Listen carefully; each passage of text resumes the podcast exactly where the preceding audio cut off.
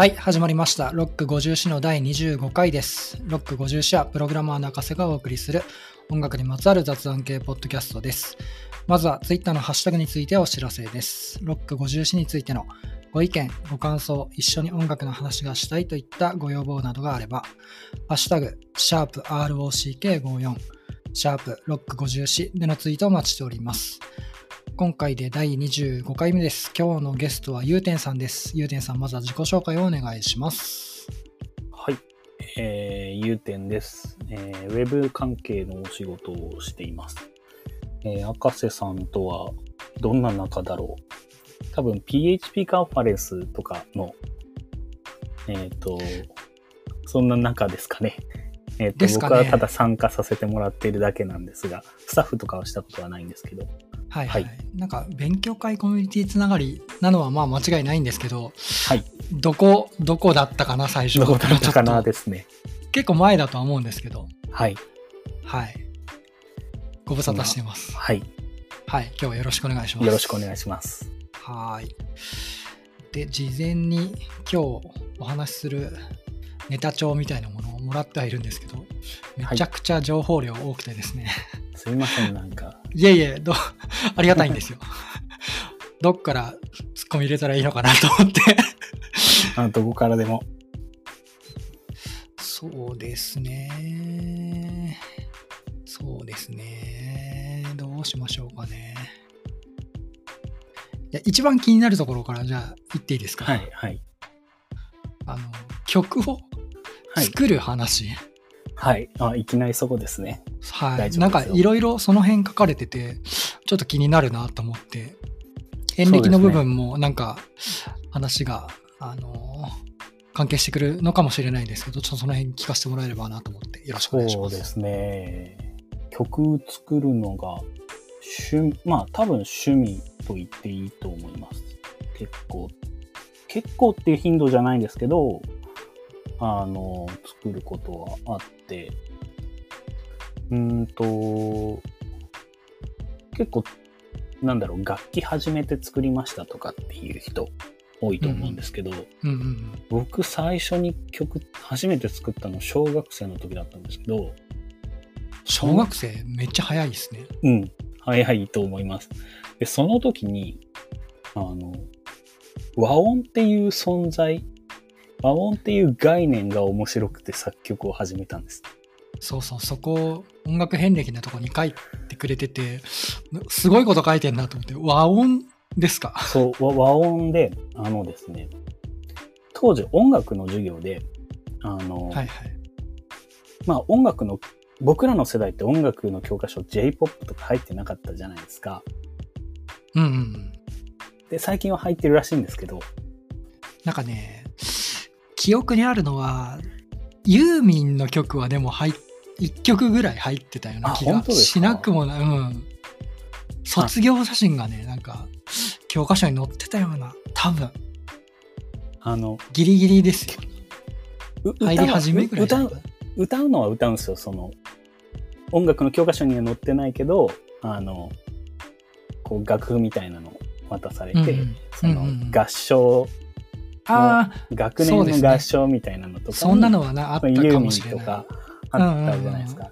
でそそれの中にその J-POP のある歌の楽譜が配られた時にうんうんまあ歌だけ合唱だけだから歌だけなのでメインの主旋律の、まあ、五線譜があってうんうんでその上にコード記号がたまたま入ってたんですよ。コード記の号っていうと、そのギターとかでもよく使うような C とかああ、はいはいはいはい。G マイナーとかあははなるほど。そういうコードの記号が書いてあってでこれなんだろうっていうのからそっから興味が湧いてうんうんで運よく母親がコードをい理解しててで、うん家にもちっちゃいおもちゃみたいなキーボードがあってはいはいはい。このコードっていうのは3つの音のを合わせ基本が3つの音からなる複数の音を合わせたものでうん和音って言って、っていうのを親に教わりなんだこれは。面白いな。っていうのから始まったんですよ。え、じゃあ、えっ、と、お母さんですか？お母さんから教わった。コード自体は、そうですね、母親なんかそういう楽器とかされてたってことですか？高校の頃に吹奏楽部だったぐらいじゃないですかね。あなるほど、なるほど。そういうことですね。じゃあ、楽譜を読む素養みたいなのはうんうんうん持たれてる。持ってってたことですねみたいです。あ、なるほど、なるほど。で、それがきっかけで、で、そうですね。ただ、その頃は全然、音小学生なので、うん。あの J-POP とか聞いてたわけではなく、まあ、聞いててもアニメソングとか、あとはうんゲームミュージックとか、うんうん、その程度だったんですけど、でその頃、あ、その頃作曲始めたわけではないですね。コードっていう概念が分かって、あ、面白いなって。学校、音楽の授業で配られる、その、コードのついたやつ、コードのついてない楽譜とかもあったんですけど、コードのついてる楽譜は、そう、家で、こう、自分でキーボード鳴らしてみて、あ、こうなんだ、みたいな感じで。楽しんでたっていうのが最初にあって。で、しばらくして、小学校6年生の時に、引っ越しして、じ父親の実家に引っ越すんですよ。うん。で、その時に、親父が置きっぱなしにしてたアコースティックギターが見つかり、うん。で、ギターを、あ、ギターだ。これコードを鳴らせるやつじゃん、みたいな感じで、ああ、なるほど。で、さらにその頃になると、やっぱり周りの友達とかが音楽を聴き始めるので、小学校高学年、中学うんあたりになるとう。んで、友達の影響で当時はグレーに影響でハマって、で、グレーはギターリストがいるし、っていう感じでギターを始める。で、そのついでに作曲も始めるみたいな。で結構その作曲にまつわる、なんだろう、運運命というか出会いが多くて、パソコンの、あパソコンの前か、えーっと、プレステのソフトに RPG 作るっていうのがあったんですね。RPG を作るゲームが。はいはいはい。はいはいはい。で、それの別のソフトで、その RPG スクールで使える、えー音楽スクールっていうプレステのソフトがあったんですよ。あ、なるほど。RPG スクールのためのやつなんですか、あれって。ためのやつが、ためのやつというか、あの、メモリーカードから、その音楽スクールで作ったデータを RPG スクールにも使えるっていう、なるほど。やつだったんですけどそういうやつだったんですね。でも単純に音楽も楽しめるし、うんうんうんゲーム音楽としても読み込むことができるとですきね。る。なるほど、なるほど。で、あ、作曲できる。で、自分が演奏しなくてもドラムとか、そのピアノだったり、ギター以外の音出せる。これやばい楽しいっていうので、で、その RPG 作るのための音楽はそこそこに、まあ多分ほとんど作ってなかったですね。ゲーム音楽は作らずに、その自分の好きな、例えばそのグレーの曲をバンドスコア買ってきて、そのバンドスコア通りに音楽スクールで打ち込んでいくんですよ。みたいな。で、そうするとカラオカラオケ程度の音楽ができるわけですよ。なるほど。で、そっからその、あ、ドラムってこういう構成でやるんだなって、バスドラがどこにあって、スネアが、ハイハットがみたいなのとか、ベースってコードに対してこういうライン動く、かすんだなとか、あ、シンセサイザーってこういうタイミングで入れるんだみたいなのを、バンドスコアから学ぶみたいな。それ、写写経、写経に近いんですよ、プログラミングの。小学校の高学年でしょ？まあ、その頃は中学校だったかな。でもそれ、でも、それふんふんって思いながらそれをやってたんですです、です、です。すごくないですか？いや、でも、すもう、それが完全に趣味でしたね。えー、なるほど、面白い。で、そっからいろんな音楽に触れたりとか。で、音楽理論っていうものがあるぞっっていうのも、その、もう高校ぐらいになるとインターネットでいろいろ調べられるようになるから、音もう時代だ。音楽理論を調べて、で、そっか、高校にインターネットがあったのか。いいな。いいな、いい時代だな。でそうすると、まあ、その当時はやっぱり、なんだろう、趣趣味のインターネットの時代なんで、個人サイトとかいっぱいある。うんで、個人の人とかが、その音楽のこととか、音楽理論のこととかを、こう、テキストサイトですけど書いてて。うんで、でそっか。で、その当時は MIDI っていう音楽データうんが、そのインターネットにあって、まあ、パソコンでカラオケみたいな音楽が流せるんですよね。その電子音みたいなやつですよね。電子音で、その MIDI のデータ自体って、あの、本当に、なんて言ったらいいのかな。波形データではないので軽いんですよ。あの、このタイミングでこの楽器の音でこの音を鳴らせっていうデータなので、すごいファイルサイズが小さいので、当時うんのインターネット回線でも普通にやり取りできるサイズなので、みんながそれを使ってたり、そのウェブサイトの BGM にそれを設定していたりとか、うん突然音楽が鳴り出すサイトとかあったじゃないですか。ありました。ああいうのメタにデータみたいな感じなんですかね。ほぼ音自体そうです、そうです、そうです。なるほど、なるほど。音自体がそこにあるんではなくて、そいつを読み込んで、その楽譜っぽいデータのを読み込むことで音が鳴るみたいな感じなんですかね？その読み込んだ環境で。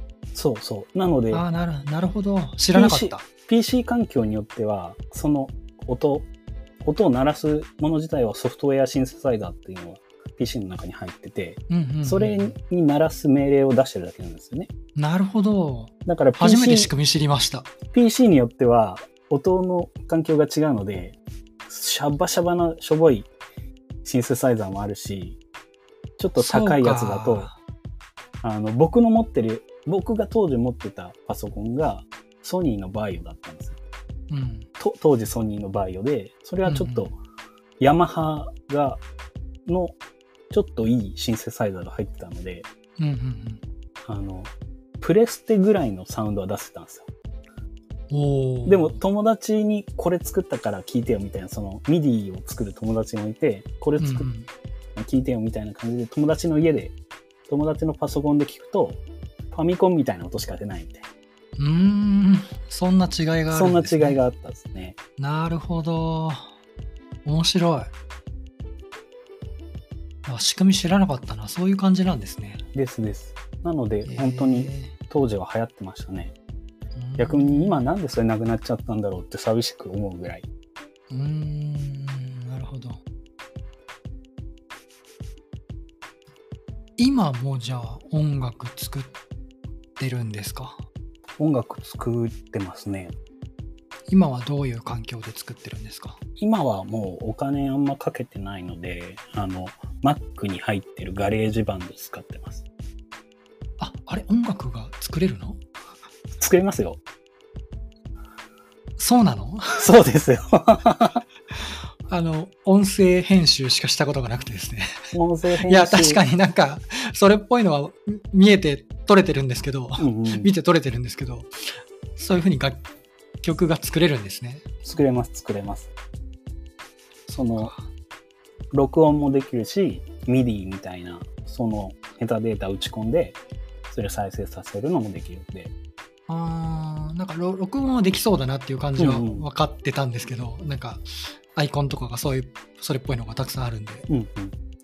なるほどな。そうやって作れるんですね。作れますね。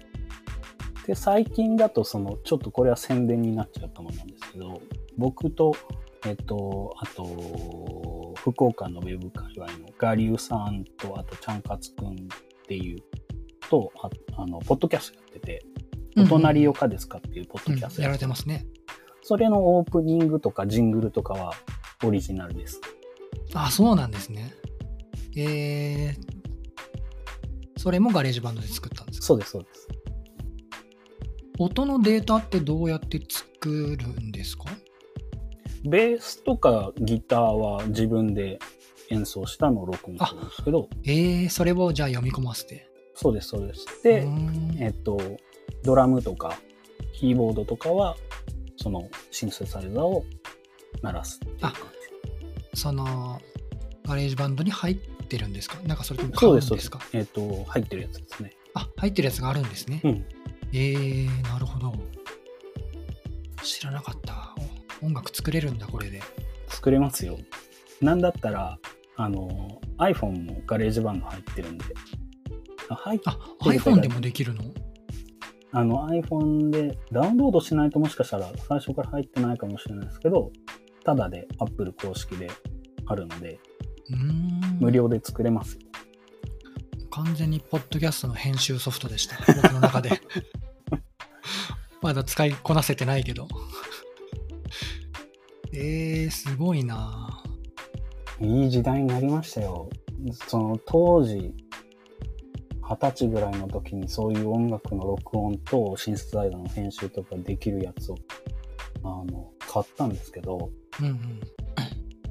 最低でも5万とか、そんな世界だったんで、めっちゃ高かったでしょ、5万って。5万高かったですよ。5万ってすごいですよね。めちゃくちゃインパクトある、5万って。で、なんかいろいろその周辺機材とか取り揃えたら10万軽く超えてたんで。初任給それに使っちゃったっていう感じだったんで、俺どうやって生きていこうみたいな。そんな感じだったのにもう今やタダで作れちゃうんで、うんいい時代になったなーって本当思います。なるほどな。そうやって音楽を作るということをやってたんですね。うんちょっと気になったんですけど、はいはい。すごいなんか時代に逆行した話をしますけど、着メロとか作ってたんですか？作りました、作りました。やっぱり？着メロも MIDI と同じ、あの、メタデータなんですね。ああ、そうなんですね。なので、ただ MIDI っていう形式ではなかったので、その、そのインターネットをネットサーフィンしまくって、その MIDI データをなんとか着メロのデータに変換できるソフトウェアをこう探しまくって。こう無料でそれを提供してる人が、を、まあ、公開したりしているのを見つけて、変換して、で、当時結構画像ですら送信、データ送信するの難しかったじゃないですか。うんうん、そうですね。あれもなんとか、もう全然覚えてないですけど、なんとかしてデータを送り、自分の携帯に入れてっていうのはしてましたね。いや、だから和音っていうキーワードを見て、はいはい。パッと思いついたんですよ。着メロのことを。はいはいはい。で、音楽作ってたっていうのを聞いたんで、もしかしてと思って聞きました。いや、作ってました。その和音で言うと、その最大和音が3和音までとか、16和音までとあかー決まってる。あありましたね。同時発音数が何個までみたいなのがあったんで、それを。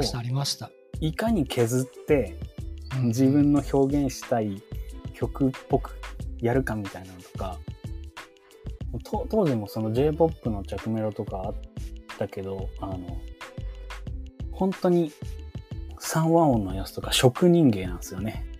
えここの音がないとこの曲が成り立たないみたいなところをなんかうまくやって、うん。なんか、あ、なんだろうな。アカペラというか、ハモネプみたいな感じで、ーうんうんそうギギター、普通の曲ってギターとかピアノとかって同時に何和音をバーンって出せるけど、はいはいはい。あのーハモネプみたいなのって、一人が1音しか出せないから、そうです3人とか4人とかの時って、誰がどの部分を担当して、うんうんうんいかに、こう、大きいお、大きいというか、数多い音に見せるかみたいな、そういう工夫があるじゃないですか。ああんなのに似てる感じで、ーなるほど。あれもあれで面白かったですね。制限がある中での創作みたいなのは。うんうんうん。いや、面白いですね。音楽作る話。でそれに関連するのかちょっとわからないですけど、はいはい。社会人になってから音楽スクールに行かれてますね。そうです。もうこじこらせちゃったんですよれもその延長ですか？延長ですね。ああ、やっぱそうなんですね。えー僕あの音楽好きなんですけどあの自分の曲が一番好きなんですよ。わかります？いいっすね。あのなんなんか恥ずかしいけどあの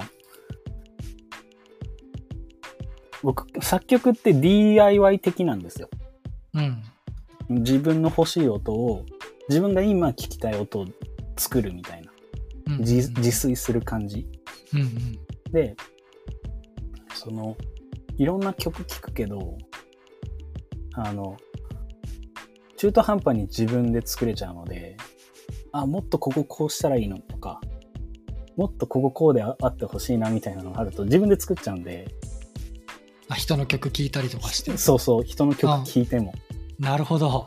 そうなってくると、なんか、自分でも表現したい、もっと表現したいみたいな欲が出てきちゃって、うん。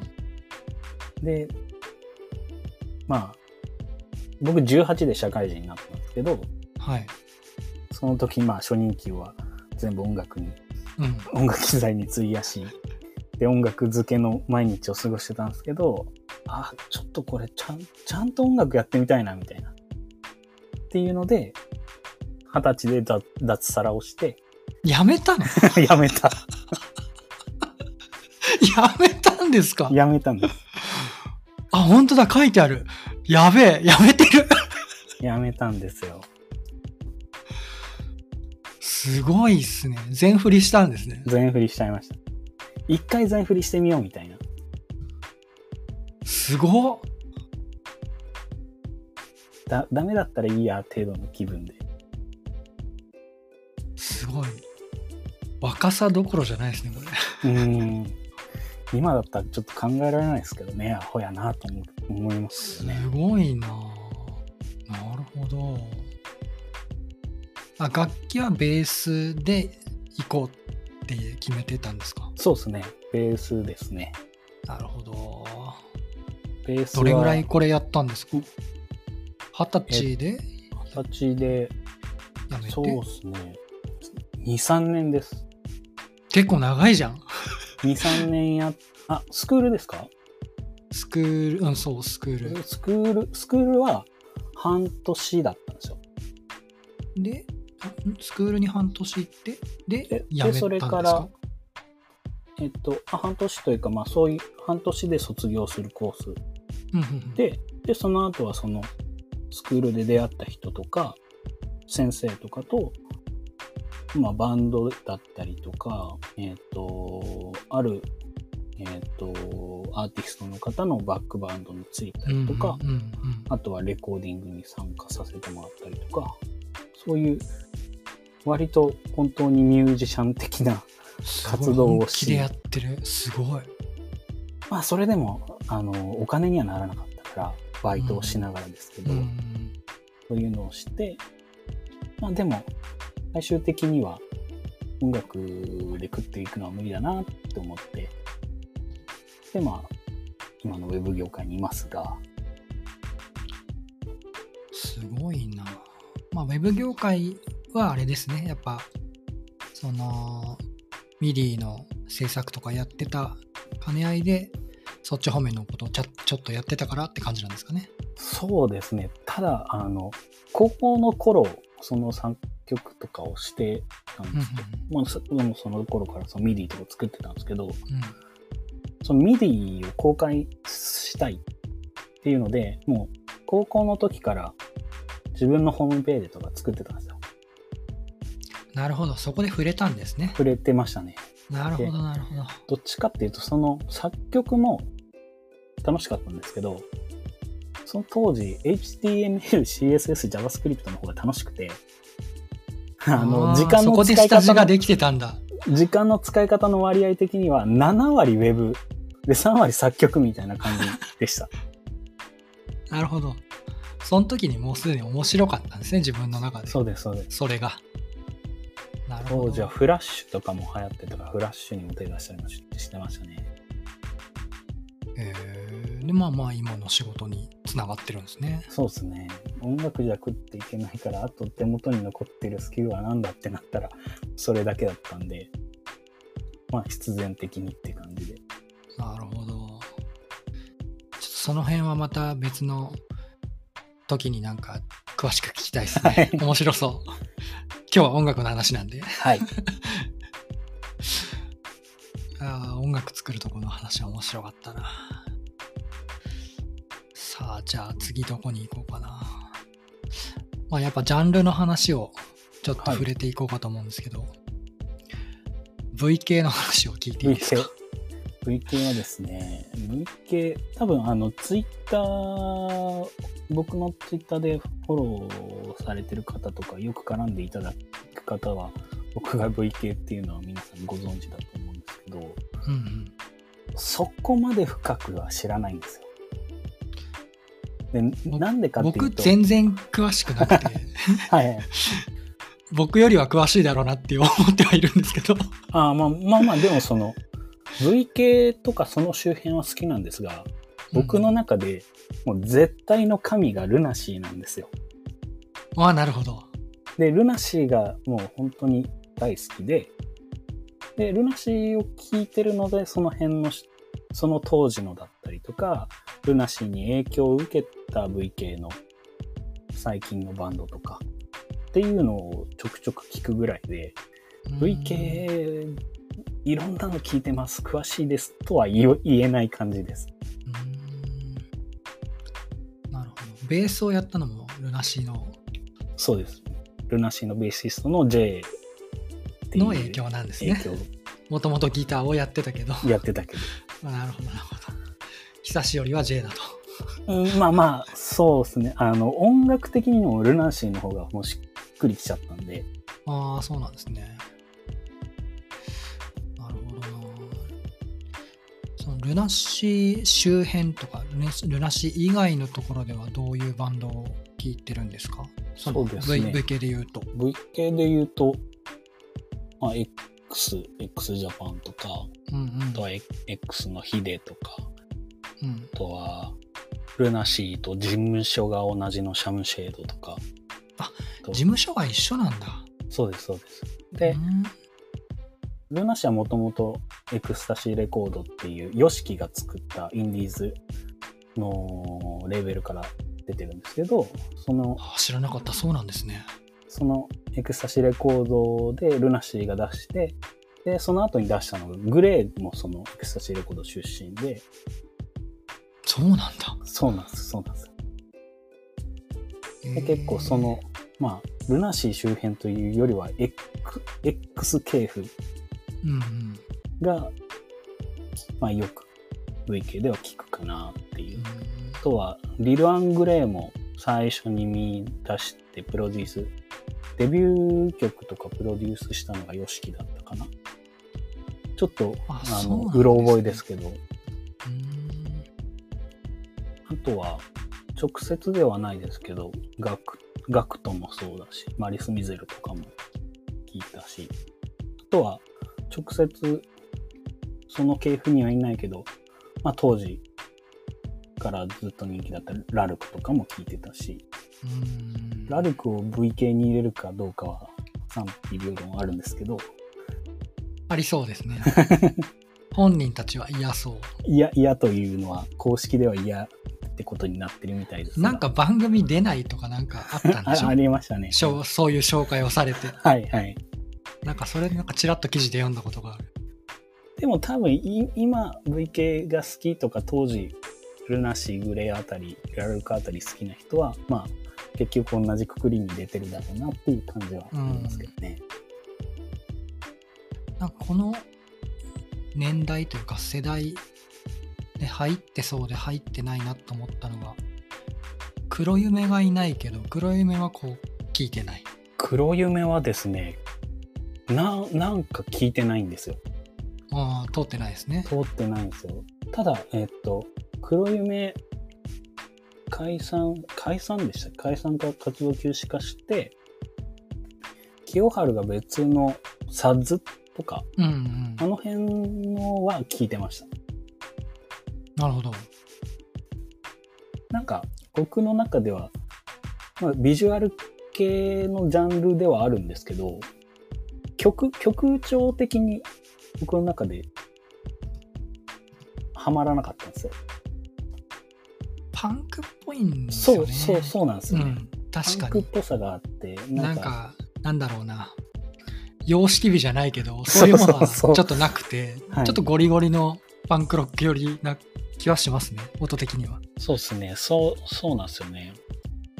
僕は本当にうん言ってることはわかります。なんかちょっとげ幻想的だったり、こう、デカダンス的な、なんか雰囲気のある感じですよね。ある感じこううんうんうん。がわかる好わかる。ルナシーの話で言うと、そうだな、僕、ま、直接はそんな聞いてないんですけど、うんあのー彼らがやってるフェスがあるじゃないですか。はいはいはい。何個かやりあれますよね。あれちょっと行ってみたいなと思ってたことがあって、あれ行ったことあります？ないないんです、ないんです。あれは行きたかったなぁまあ行きたかったと言いつつ、東京、東京だからと思ってチケットも買わなかったんですけど。あれに出てるバンドは、うん結構僕が聞くやつが出てて、あ、そうですね。そうそうそうもしかして行ったことあるのかなと思って、ちょっと聞いてみました。2回ぐらいやったのかな？あ、違うか。主催が違ったりで結構。2回やってますね。そうそう、2018年のやつ行きたかったんですよ。あれってどんなの出てましたっけ？えっとね、僕が見たいなと思ったのは、コールドレインとか、はいはいはいはいはい。あと、そこまでは聞かないけど、オーラルシガレッツとか、うんうんうん、そのあたりはいいなと思ってましたね。うん。うんうんうん。あ、あと女王蜂がいる。ああ。なるほどなるほど。そうそう、このルナティック S は行きたいなと思ってたんですよね。映像化しないのかな？あ、出てないんですね、これ。出てない、出てないですね。あの、ワウワウか、そのあたりで、あの、放送はされてるんでうん、うんうん、なるほど。あのあんまり良くないですけど、探せば YouTube にはあるみたいな感じはありああ、ますけど、そうなんですね。あれの円盤があったらいいなうん、ちょっと見てみたい。いや、これ、次あったら行ってみたいなと思ってるんですようんね。うんうん。なかなかくせ者揃いなラインナップになりますからね。うん、良さそう。はい、V 系はそんなとこですかね。はい。次、何の話しましょうか。どれに行こうかな。最近聞いてるやつ、い最近きますか。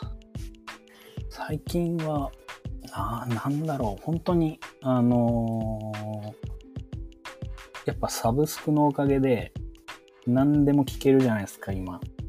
そうですね。なので、特にこれと言ってっていう感じでは聞いてなくて、んいい曲あったら聴くみたいな、そんな感じです。最近だと、さっき言った女王蜂とか、あと、内首獄門同好会とか、ああの僕どっちも聞いてますね。は聞きますね。で、あと、夜しかとかも、ああいいなヨルシカっていうはいはい感じで聞いてます。洋楽だと、ダーティーループスっていうバンドが、まあ、それ、さ洋楽なんでですね。最近ではないですけど、もう5、6年前ぐらいから人気のバンドですけど、このバンド知らなかったんで、ちょっと聞いてみます。ジャケットを、ジョジョの奇妙な冒険の荒木博彦先生が書いてるって、それで一時期話題になったバンドで、えー、そうなんだ。あ、本当だ。画像検索するとすぐ出てくる。本当ですね。ジョジョですね。うん、ジョジョです。面白い。で、ベー、まあ僕ベースするんで、うん。そのダンティループスのベーシストがバキバキうまいんですよ。うんうんうん。あの、そうベ、ベースを聴いてくれっていう感じのバンドです。なるほど。これは聞いてみます。しかし、ヨルシカとかちゃんと抑えてるんですね。いや、あの、あれですよ。家族の影響がありますね。あ、そうなんですか。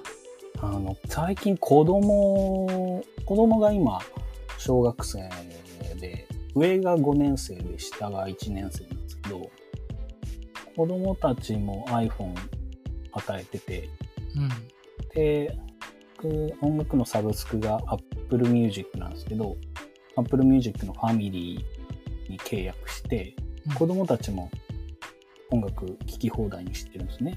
うんうんで、最近どんなの聴いてるのとか子供に聞いてみると、どっから仕入れたかわかんないけど、こういう、まあ、ヒットチャートにに入ってくるようなのとか、うん。うんあとは、YouTube で流行ってるような曲とかを教えてくれるんで、そういうので、まあ、ヨルシカとかも、子供から教えてもらったんじゃなかったかなっていう、うん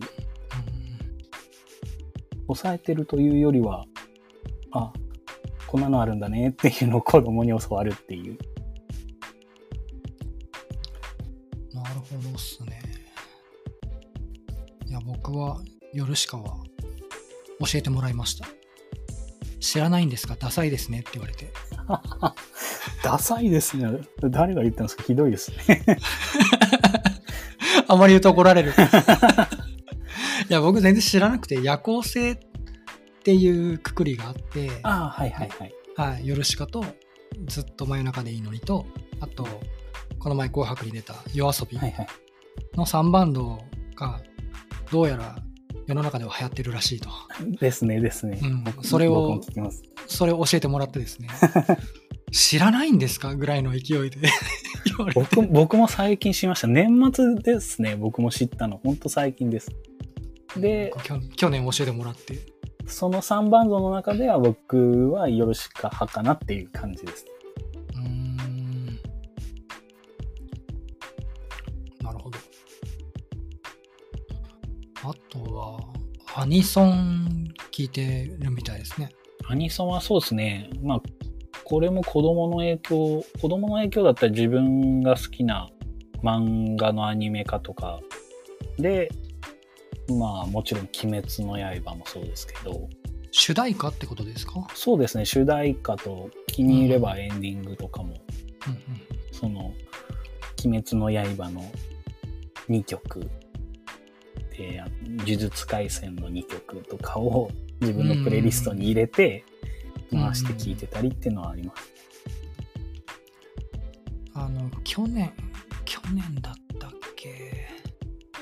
あの、夏フェス結局できなかったんですけど、福岡でやうんうん。るでかい夏フェスがあって、それに、それだったかな？確かリサが出る予定だったんですよね。で、それ見れてないんですよ。あ、そうですね。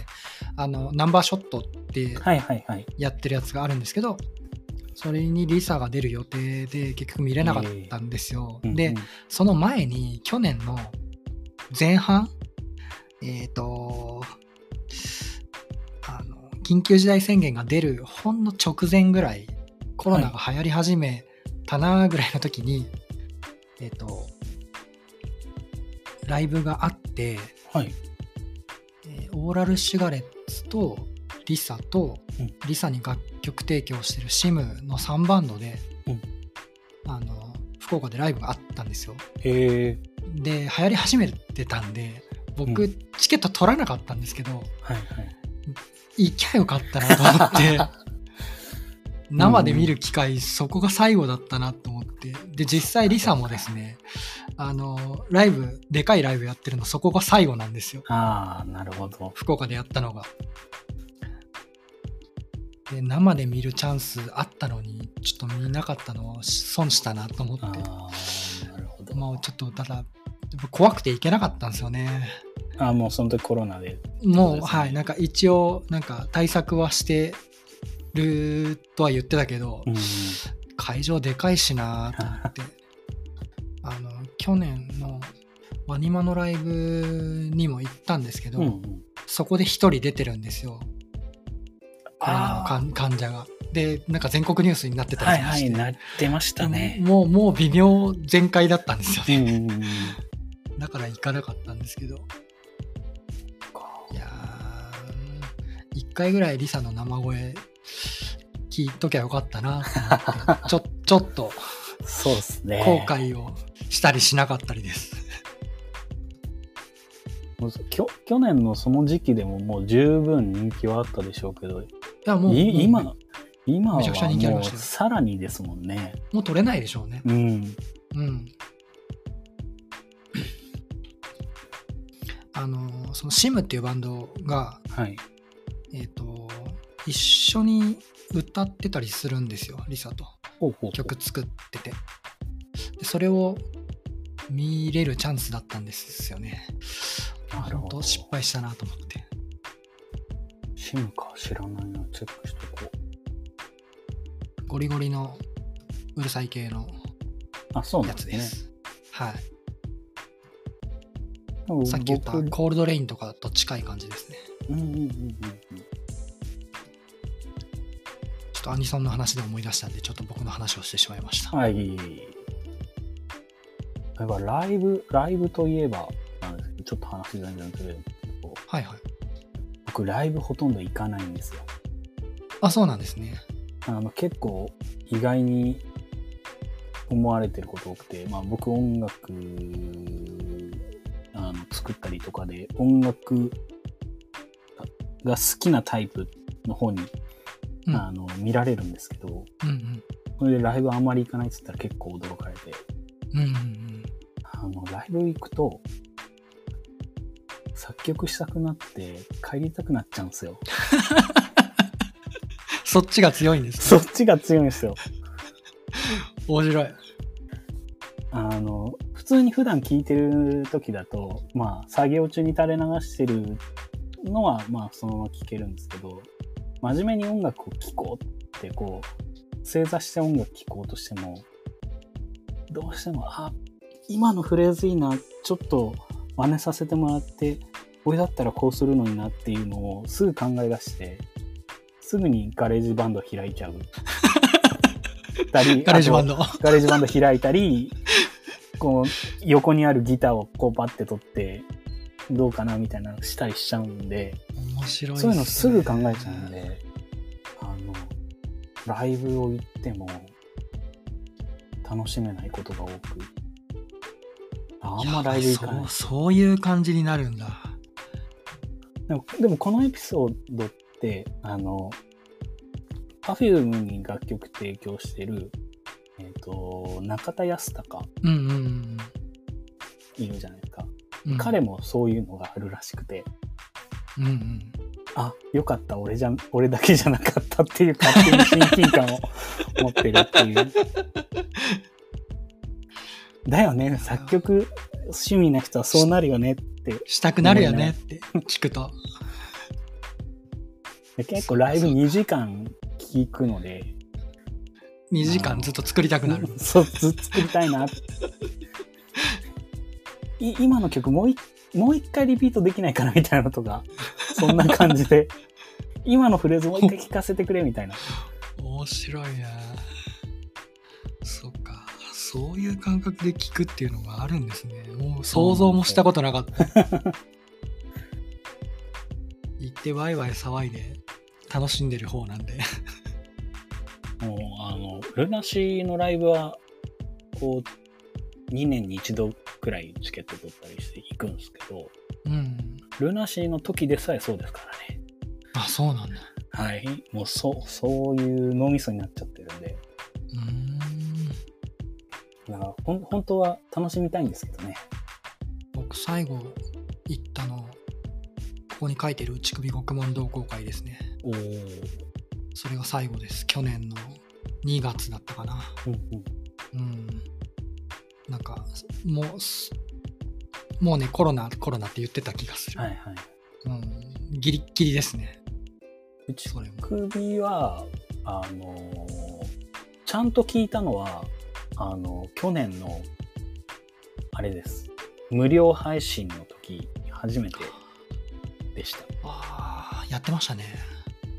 あのギギギネスになったんでしたっけ？ギネスにはなってないのかあのツイッターのなんかいハッシュタグが1位になった。世界1位になった。あ、そうなんですね。らしくて。えー、で無料配信無観客ライブの走りだったっていう話なんですけどでたまたま、あのたまたま時間が空いてたというか暇なタイミングでああなんか最近人気というか話題になってるバンドだ見てみようと思ったらライブすげえ良かったんでそっから聞いてますね、だからあれをちょっとタダで聞かせてもらったからあのもしコロナが明けたらちゃんとお金を払って見に行こうって思ってますいいと思います。これ、行ったのが、僕が行った後のうん同じツアーってもう中止になってんですよ。はいはいはいはいだから、本当良かったなと思って。うんうんで、今、今まさにコロナが憎いツアーみたいなのをやってるけど、多分できてないですうんね。うんうん開催できてないですね。うんライブ今大変みたいです。なんか二部制みたいな感じでやってたりはいはいはいするバンドもいて、時間1時間ぐらいで2回やるみたいな。うん大変そうですけけどね。ど行ったら騒ぎたいですよね騒ぎたいですなら。ね僕は騒ぎたいですね。いや僕も騒ぐのは騒ぐんですよ頭の片隅で作曲したいなと思いつつ 思いつつ、思いつつ騒ぎますけどやっぱ騒がないライブはうんまだ体験してないですけどどうかなあと、こここに書いてくれてるやつでもう一個面白かったのが、はい。女王蜂のライブはですね、うんあの、行ったんですけど、うん。一回だけ。後ろの方で見てたんですよ。はいはい。僕結構後ろの方で落ち着いて見るんですけど、うん。女王蜂はですね、あの崇拝してる方がたくさんいてですね、ジュリアナってわかります？はいはいわかりますわかります。時代的にギリギリわかるのかわからないかちょっと不安なんですけど、ジュリアナのセンスってわかります？わかわかりますよ。わかります。あれを持ってる人だらけなんですよ。へえであれみんな振り回してて、はいはい。全く見えま見えませんでした。それあれじゃないですか。ジャニーズのライブだったら怒られるやつじゃないですか。もうね、みんな持ってて、あのセンスを。なんか多分 PV かなんかでうんうんうん。持って歌ってるんだと思うんですけど、それで多分グッズで売られてるんですよ。それをみんな持ってて、ライブ中みんなそれを振り回してるから、前の方全然見えなくてですね、ステージほとんど見えないんですよ。そうなんだ。うん。まあ面白かったですけど、ああのキラキラでふわふわのついたやつですよね。そうです、そうです。あのセンスでかくてですね、全然見えないっていう。当然女性が多いので、ファンは。あそうなんですねそう、背がみんなそんな高くない人ばかりなんで、お見えるなと思ってたら油断してて、始まったらみんなセンス振り回して、これは見えねえなと思って。そういうライブを経験しました。わあはい。他最近ハマってるところで言うと、僕知らないのがあってですね、はい G ワンナップスでいいんですか、えっ、と多分そうですねえーあ、と G, G じゃないな、ザか。ザ・ザナップスっていう。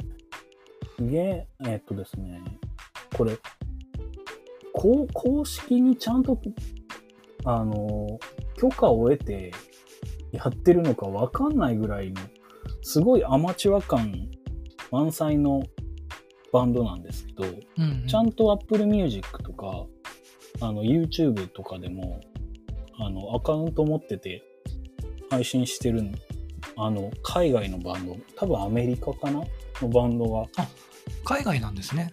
あるんですけど、うんうん。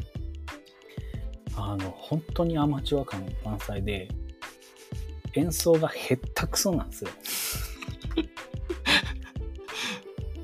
あの、下手くそ？素人目に素人の耳で聞いたら下手くそかわかるかっつったら微妙なラインですなんですけど、うん。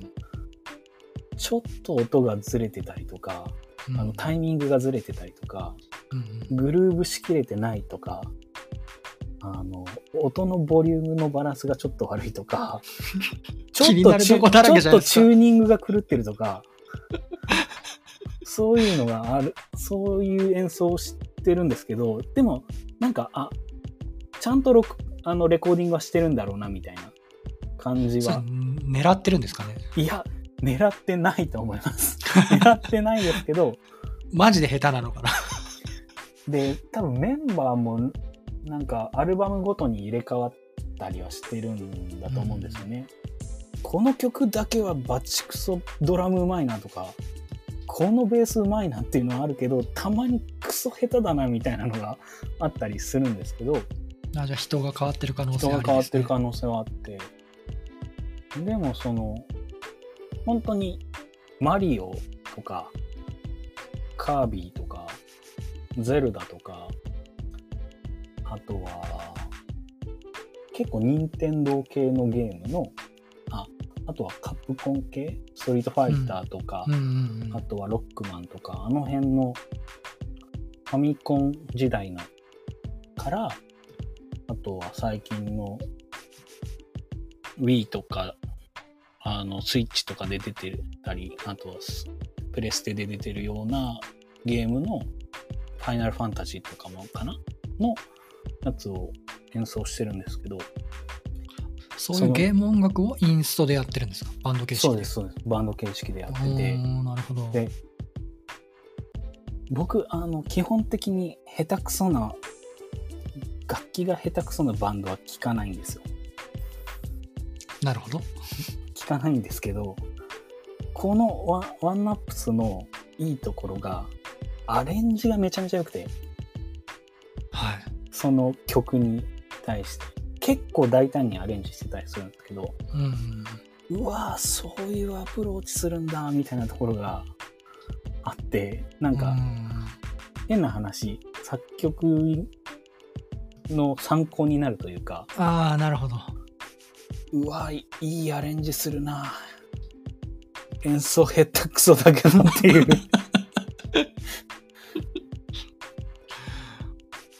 面白い。こここのアレンジでその日本のスタジオミュージシャン日本に限らず有名なスタジオミュージシャンとかに弾かせたらバチクソかっこいいのができるのになって思いながら聴いてるっていう感じです面白そうですね。これもちょっと聞いてみたくなりましたね。結構あの有名なゲームの曲なのであこれか。うんっていうのとかあとタイトル見てえ本当にこれなの？みたいな。よく聞いてみたらメロディーだけそれだけどバックの演奏をガッと大胆にアレンジしてるとかでそういう発見ができたりするのも面白いですね。なんかゲーム音楽好きなんですねゲーム音楽は好きです。やっぱりあの作曲というかその音楽に目覚め始めた時から、うん、聴いてたのはうんうんゲーム音楽なのでまあゲームっ子だったんでうんうん。うんゲーム音楽が好きですね。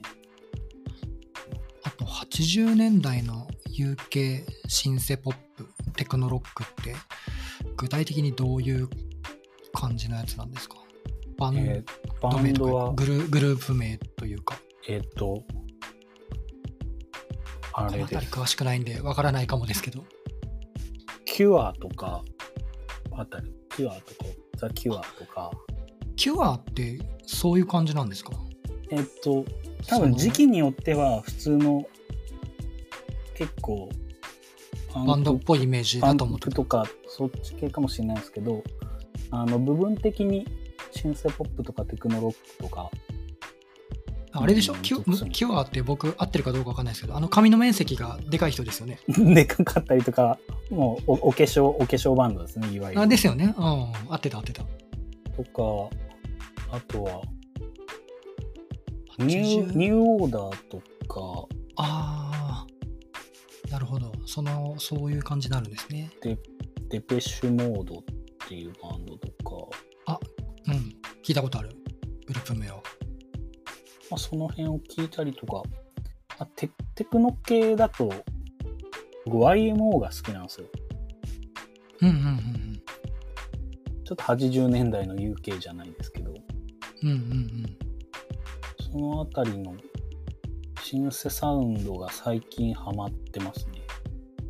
うん。さっき言った中田康隆さんとかも聞くんですか？聞きます、聞きます。そういえば、じゃあ、Perfume、カプセル、あ、聞きますね。ファミュファミュカプ。セルはそんなに聞かないけど、Perfume は聞きますね。なんか Perfume はなんか有名すぎて、あの、このアジェンダに上げるのを上げ忘れたっていう感じです。普通に聞きますね。なるほど。さあ、次、どこに行こうかな。でも結構喋ってるな、時間。どうしようかな。あー、これ面白いですね。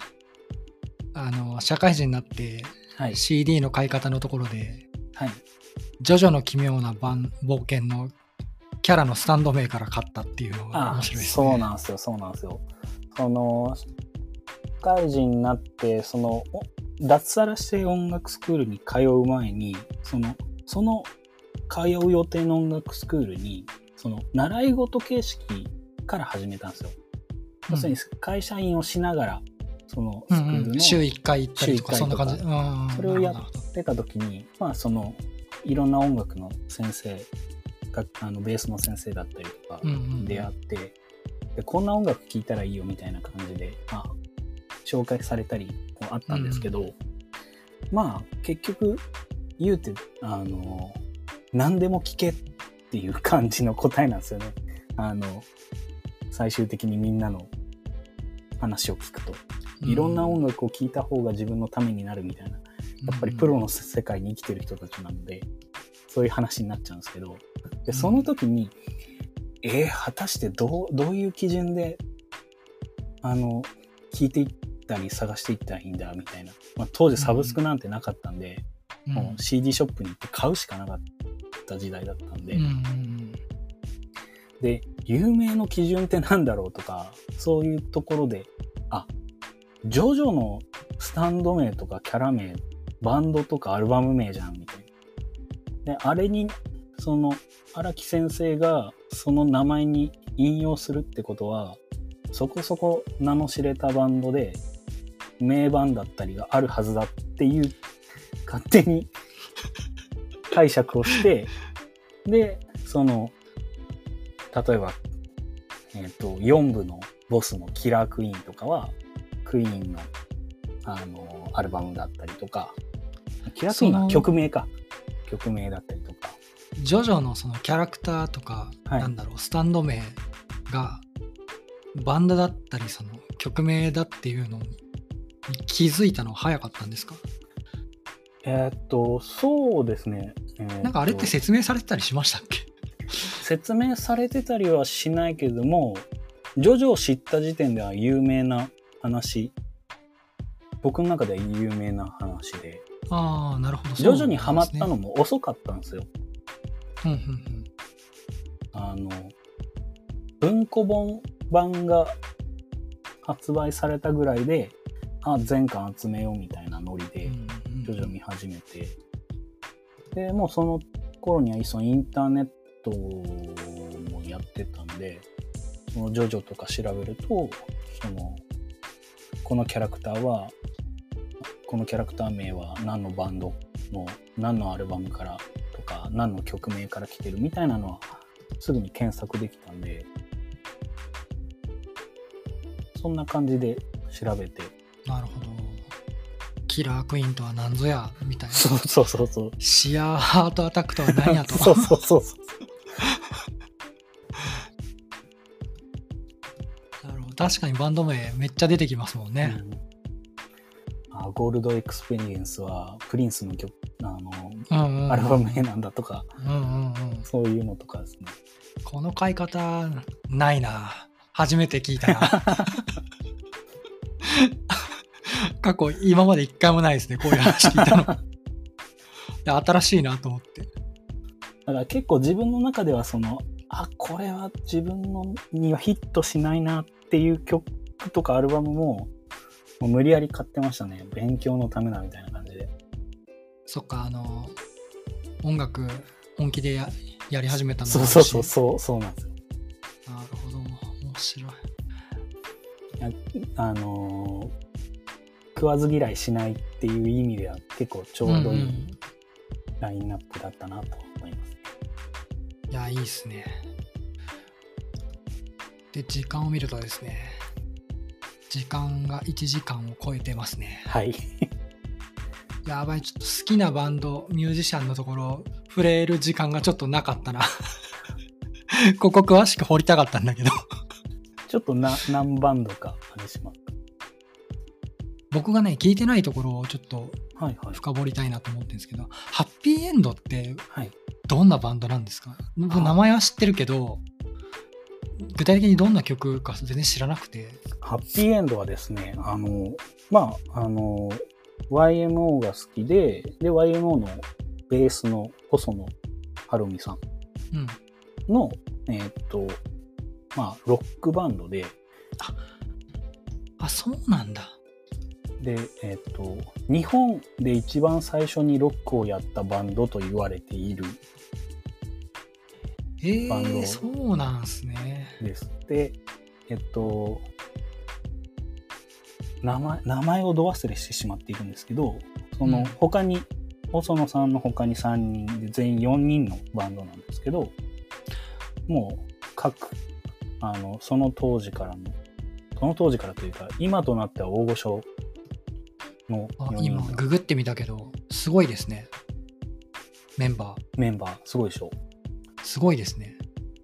みんな知ってる。あの人っていう感じ。うんうんあの人って感じですね。